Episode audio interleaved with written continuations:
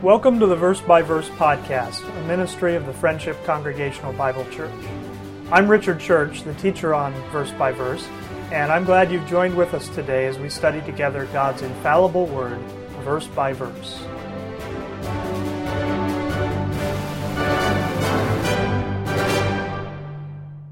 Turn in our Bibles to Ephesians chapter 4. And in verse 30, then, it says, And grieve not the Holy Spirit of God, whereby ye are sealed unto the day of redemption. Now, the things that we do, I, I, think sometimes people's conception of God is that the things we do don't really, don't really matter to God. I think a lot of people, uh, even many Christians, sort of have the view that, well, God's way up there somewhere and, and we're down here and, you know, yeah, God wants us to do good things and that, but it doesn't really matter that much to God. But you see, this verse presents something different than that. It says that, that when we fail to do these things, when we fail to manifest that new man in our lives, and instead we manifest the old man, it grieves the Holy Spirit of God. You see, God cares what we do. It's not just, He's not just indifferent to the things that go on in our lives and the things that we do. God cares about it right? Now that's a as far as as far as different systems of belief go, that's a pretty rare thing. You know, there's many uh, false religions where their gods don't really care one way or the other what they do. I mean, you think about the uh, you know the the ancient the ancient Greek. Uh, religion with their pantheon of gods. Uh, you don't really see Zeus having that much care about what, what people are doing in their lives, right? I mean, Zeus was more worried about womanizing and, and all those kinds of things than anything that, that just regular people would be doing. Um, in fact, in many of those kinds of religions, th- those gods don't even really care whether somebody believes in them or not, right? And yet, here, our, our God, the true God, the God of the Bible, cares what we do. And maybe nobody else cares what you do. Maybe you don't care what you do, but God cares what you do. And that just shows the, the special place that the believer has in the plan and purpose of God. God who created the universe, God who, who created everything, who um, is, you know, is omnipresent and all powerful and all knowing and all these things, He cares what you and I do. And what we do can please God or it can grieve God. Now, Understand that these things are addressed to believers. Understand that there is nothing you can do as a, as a lost person. If you're a lost person here today, if you have never trusted what, what Christ did for you in his death, burial, and resurrection, if you are trying through religion and works to somehow please God without having trusted in Christ, that's a, that's a, a futile exercise. You can't do it because even your best effort is going to fall far short of what God's righteousness and justice requires.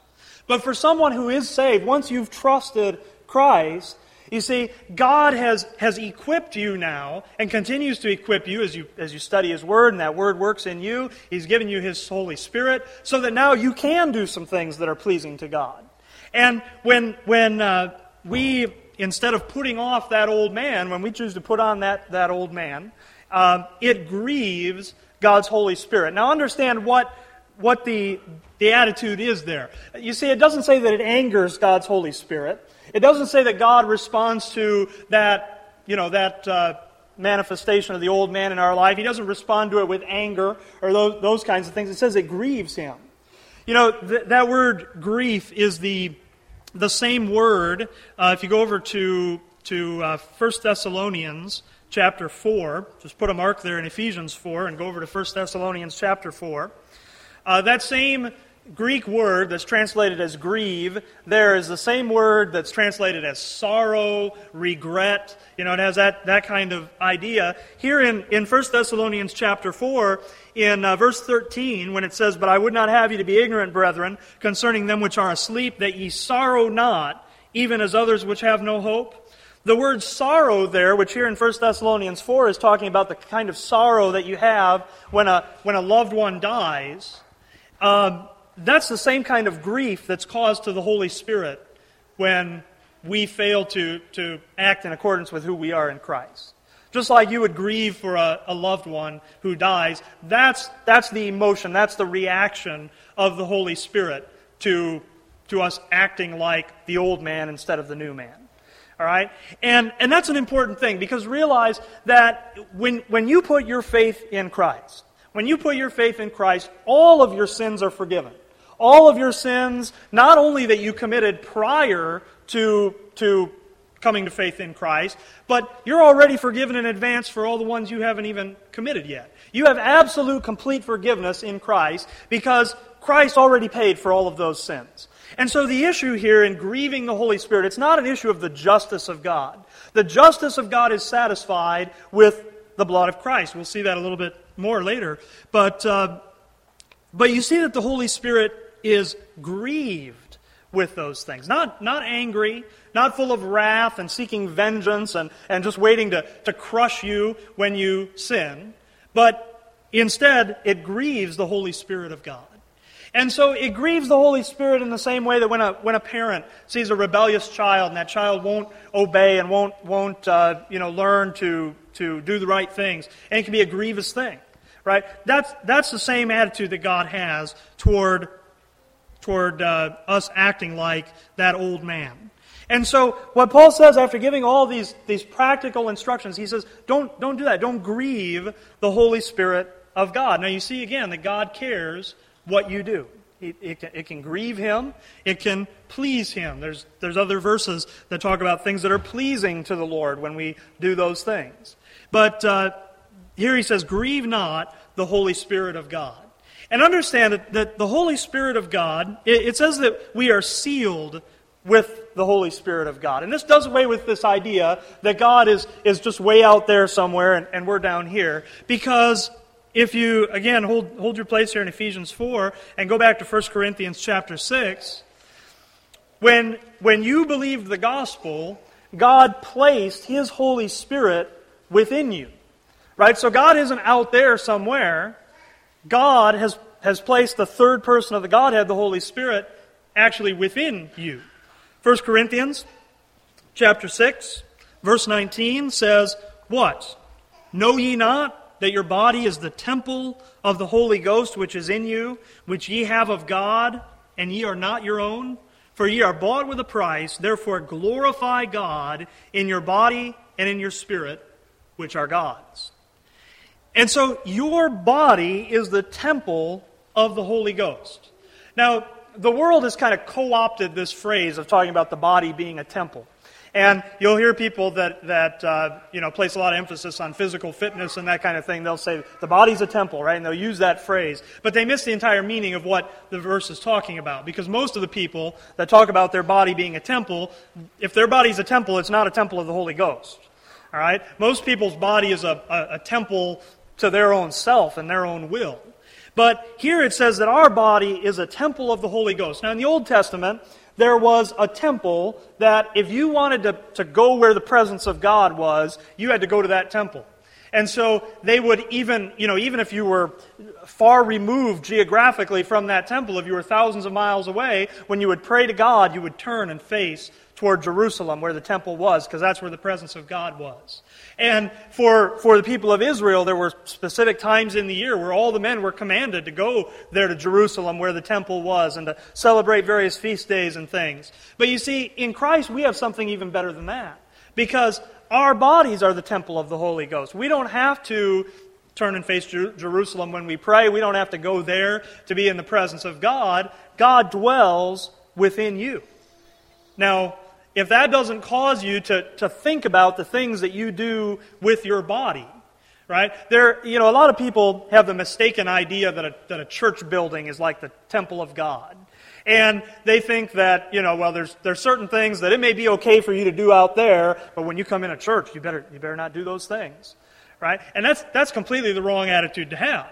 Um, it, the, this building is just a building right? If, if there's a temple of God where the presence of God is, where you better be careful, you ought to be careful about what your actions are and what your words are, it's in that body that you go around in all the time. Right? So you ought to have the same care for your actions and, and attitudes and, and speech and things when you're here in this building as you have out there because you're as much the temple of God when you're here as you are there. This is not the temple of God. This is not the house of God. You are. You are the temple of God if you've trusted on Christ and if you have the Holy Spirit dwelling in you. And, you know, you think about some of the things that we do in our flesh and when you consider that this body is the temple of God, how, you know, how often are we guilty, really, of profaning the temple of God? Right? When, when we fail to put off that old man, and instead we walk in that old man, essentially that's what we're doing. We're profaning the temple of God. We're taking something that's holy and set apart unto God, and we're treating it as something common, something profane. Right? And so Paul here, here as Paul reminds them that they are the temple of the Holy Ghost, he also reminds them that you're not your own. You're not your own. And that's an important thing to keep in mind. We, we often, in our, our pride, uh, go around with the attitude that, you know, I own myself and, and nobody's going to tell me what to do. But you don't own yourself. In fact, even the unbeliever doesn't, doesn't own himself. He may think he does, but you, especially as a believer, you understand you don't own yourself. You're bought with a price. There was a high price paid for you, and you don't own yourself. And since you don't own yourself, since someone else owns you, you have a responsibility uh, to, to fulfill the will of, of the one that rightfully owns you, that purchased you. And it says you're bought with a price, therefore glorify God in your body, that's the outward action, and in your spirit, which would be your inward attitudes and things, which are God's. And so if we go back to our, to our text and go back to Ephesians 4, now, Paul here in this passage refers to the, the Holy Ghost, the Holy Spirit, as having sealed us. And this is an important thing for you to understand. Now, a seal has several purposes.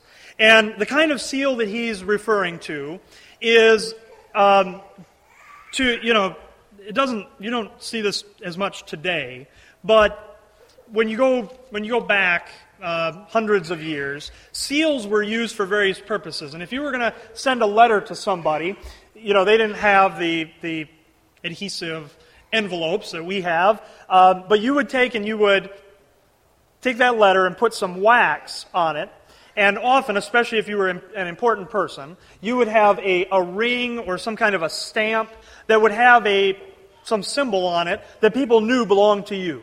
And you would stamp that in that, that melted wax, and you would send your, send your letter. Now, that seal had some important purposes. For one thing, the seal was a means of identification.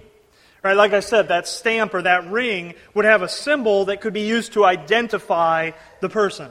Uh, a lot of times we, you know, historians would associate this with, especially with royalty, would do this kind of thing. In the same way, the Holy Spirit that has sealed you identifies you. The seal that God places upon you when you believe the gospel, the seal of that Holy Spirit, identifies who you belong to. And so uh, it has that purpose of identification. Now, a seal also had the purpose of authentication. Okay? Because if if uh, somebody claimed that something, you know, a letter or something came from a certain person, but the seal didn't match, you knew it wasn't authentic. All right?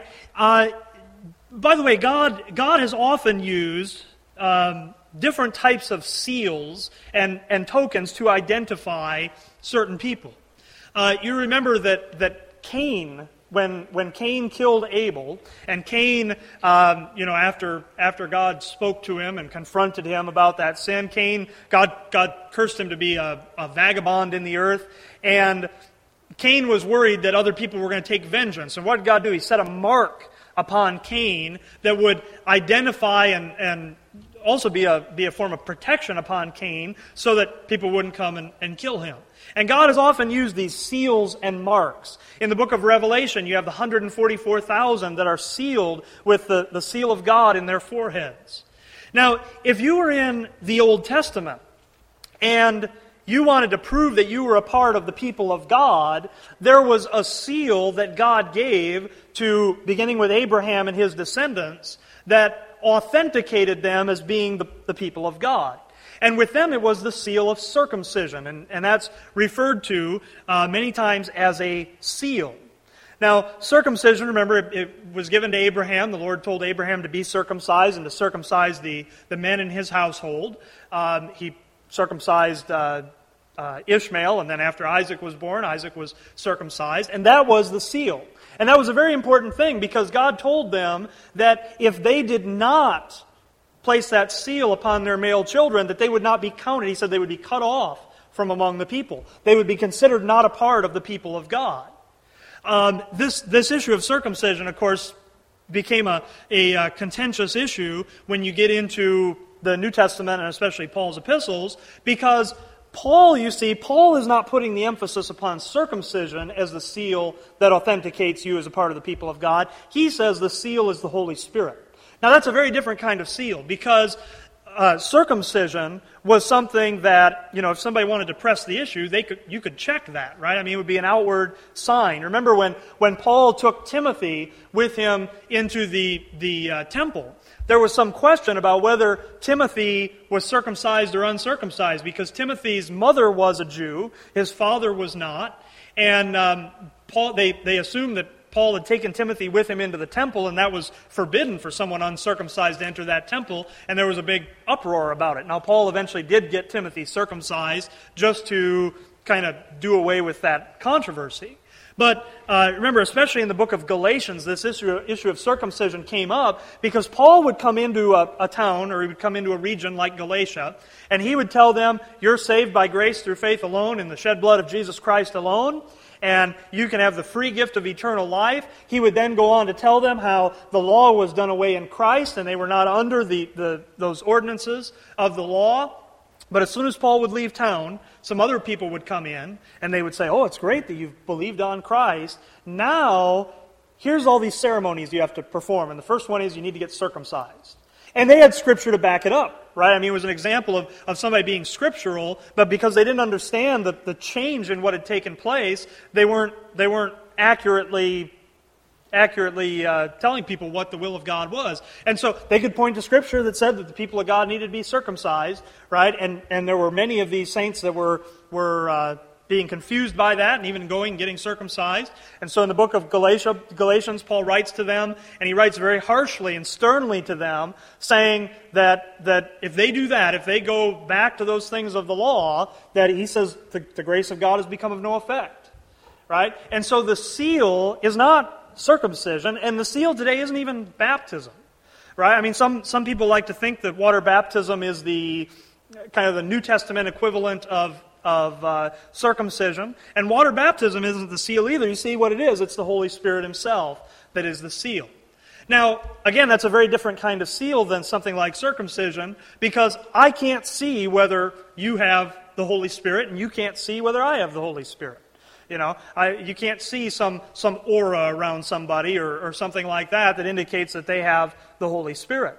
And so, this seal that we have that authenticates us as the people of God. It's, it's not something that tells other people who the people of God are, who the believers are, but it's a seal nonetheless. It's the seal that God has placed upon the believer. And uh, the scripture says that the foundation of God standeth sure, having this seal, the Lord knoweth them that are his. You and I may not know, you know, the, and, and, and by the way, the, you know, the best indicator that you have of whether somebody is a believer or not, it's, it's not the works that they do, although certainly believers ought to have those works. In fact, that verse I just quoted goes on to say, Let all those who name the name of Christ depart from iniquity. Right? But that's not the best indicator because you can have lost people who do very good things. Right? And, and yet they're just as lost. They, they fall just as far short because they haven't trusted Christ. Uh, the best indicator you have is if somebody can give you a clear, you know, a clear testimony of what they believe that, that they don't trust in themselves or trust in religion or trust in good works, but they trust in Christ's death, burial, and resurrection. That's, that's the best outward indicator you would have. And, and be careful about assuming that somebody is really a Christian just because they go to church or just because they talk about the Bible or, or just because they do some of those outward things that may seem to give that indication. Because, again, a lost person can do those things right along with the saved person. But the seal is, is this Holy Spirit. And so the seal has a, a purpose of authentication. Now, it also uh, has a, a, a, purpose of security. All right? Um, one of the, the places in the Bible where it mentions a seal was, uh, if you remember, the, the tomb of the Lord Jesus Christ. When Christ was, was crucified and they laid his body in that tomb, the, the rumors were going around that that he was going to raise from the dead. And of course, what the authorities figured was going to happen was that his disciples would come and steal the body and claim that he had raised from the dead. And so they sealed the tomb. They, they put, you know, they put that stone in front of the door and probably put some kind of a seal there on the, you know, on the tomb itself, whether it was with wax or, or something else. Because part of that seal, like even if you would send a letter and put that, that seal on it, now it identified and authenticated it, but also when the letter got to its destination, you could tell whether the seal had been broken or not. Right? And so the, the, and, and if the seal had been broken, especially if, if it was a letter from a king or someone like that, it could possibly even mean the death of the messenger. Because he, that thing was committed to him, and, and his job is to keep it safe, and it's to get to the destination with the seal intact. Now, with the tomb there, they sealed the tomb so that you could tell if anybody had come in or out, right? And it, it, wasn't, it wasn't because they thought Christ was going to rise from the dead and they wanted to keep him in. It was because they thought his disciples were going to come and, and take him out. And so placing that seal there was something to, to secure that tomb. Uh, you know, often with, with uh, customs and, and different things, they will seal, like these, these shipping containers and different things, once they've been inspected, they'll seal it to make sure nobody puts anything else in after the, the inspection's been done or, or takes anything out until it gets to the destination. And so our, our security, the fact that we've been sealed with the Holy Spirit of God, is something that makes us absolutely secure in Christ. That is not a seal that, that even you could break if you wanted to. Right? Some people have this idea that, you know, they'll say, well, you know, somebody can't, can't lose their salvation, but they could willingly give it up if they wanted to. But you see, you couldn't break that seal. That, that, that seal that's been placed on you, which is really the Holy Spirit, a person of the Godhead Himself, that's been placed upon you, you couldn't break that even if you want to. You are so secure in Christ because of the seal that's been placed upon you. And you see that that seal, uh, here in, in verse 30, Ephesians 4, verse 30, it says, You are sealed unto the day of redemption. Just like that shipping container is sealed until it gets to that destination, just like that letter that is sealed with the, the signet of the king is secure until it gets to its destination. You and I are sealed, not, it doesn't say forever, it doesn't say eternally. It says we're sealed until a specific day, the day of redemption. Now, this day of redemption, uh, you know, re- redemption has to do with a, a, a purchase, that you're purchasing something. And you might wonder, why, you know, this is talking about the day of redemption as a future day. Aren't we already redeemed? Right? I mean, aren't, aren't we already redeemed? Doesn't, um, uh, for instance, if you go to, go to Romans chapter 3, uh, to be justified in verse 24, it says, being justified, declared righteous, freely by God's grace through the redemption that is in Christ Jesus. And to redeem something is to purchase it by paying a price. There again is that price that the Lord paid for you. That Christ, in the shedding of his blood, his blood really was the price that was paid. And that redemption in verse 24 is talking about that price that was paid to purchase us. Now, have we already been redeemed? The answer is yes. If, if you believed in Christ, that, that payment, you understand that payment that Christ made was sufficient for all. He made the payment. Christ, the, the scripture says over and over and over again that Christ died for all. He died for all. But you see, the payment's only imputed, it's only uh, put to your account when you believe. Right? So the payment was sufficient for all, but it's only applied to those that believe. And those who have believed have been redeemed. So you've been redeemed in the sense that this passage is talking about. But the day of redemption, which is yet future, is a, another kind of redemption. And uh, the, the scripture talks about a future redemption that is a redemption of our bodies. Go to um, Romans chapter 8. Romans chapter 8 uh, says, For I reckon that the sufferings of this present time are not worthy to be compared with the glory which shall be revealed in us. That was verse 18. Verse 19 says, For the earnest expectation of the creature waiteth for the manifestation of the sons of God. And it goes on to talk about how the, the creation was put into bondage. And verse 22 says that the whole creation groaneth and travaileth in pain together until now. And not only they, but ourselves also, which have the first fruits of the Spirit, even we ourselves groan within ourselves, waiting for the adoption, to wit, the redemption of our body. Now, you've been redeemed in the sense that the, the payment's been made, you've been purchased right? But your body, this body, there was no change in your body when you believed the gospel, right? I mean, it was the same, same corrupt flesh that it was before, but there's going to come a day where you're not just redeemed spiritually, but your very body is redeemed. And you receive a new body, a body that is a glorified body, that'll be equipped to serve God in eternity. And that's the redemption it's, it's talking about there. Now, when you get to that point, when you get to that day of redemption, and your body is redeemed, and you have that new body, and you no longer have that, that old man, you no longer have that old nature at all, you don't need to be sealed anymore because you'll be perfect and, and righteous and perfectly sanctified and, and, glorified. You don't need, you won't need that thing to authenticate you because it says you'll be manifested as the sons of God. That thing that we can't see visibly right now, who the believers are and who they aren't, it'll be visibly obvious then. And, and so that, that uh, identification and authentication and those things that the seal provides, that security that the seal provides, when you get to the day of redemption, you don't need that anymore. All, all that is made, all that is made obvious. And you'll have that, that glorified body. Right? And so that's the destination. That's the place where the seal can be removed, so to speak, and, and the, you know, the content of what's being sealed can come out. And so that's the day that we look for.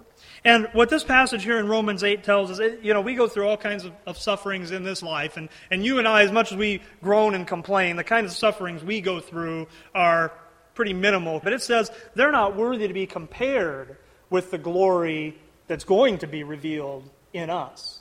In another place, the scripture refers to these present sufferings as our light affliction, which is but for a moment. And it says, It worketh for us a far more eternal and exceeding weight of glory. And so that's the day that we look for, that day, the, the redemption of our body. Until that day, this, this battle that Paul describes about the old man and the new man, and putting off the old man and putting on the new man, that's, that's the struggle we're involved in. And you see, uh, again, let's just finish up with our, our text where we started there in Ephesians 4.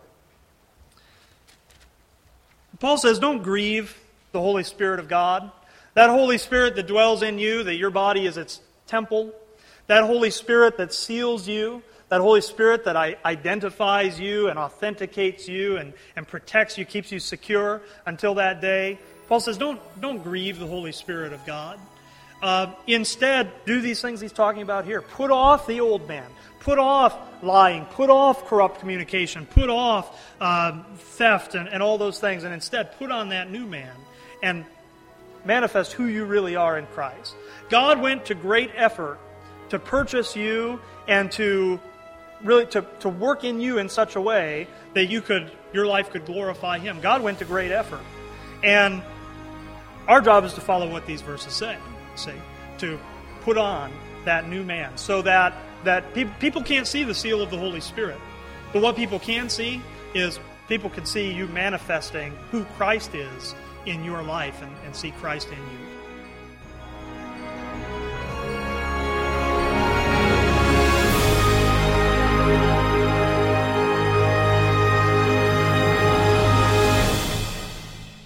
Hi, I'm Richard Church, the teacher here on Verse by Verse.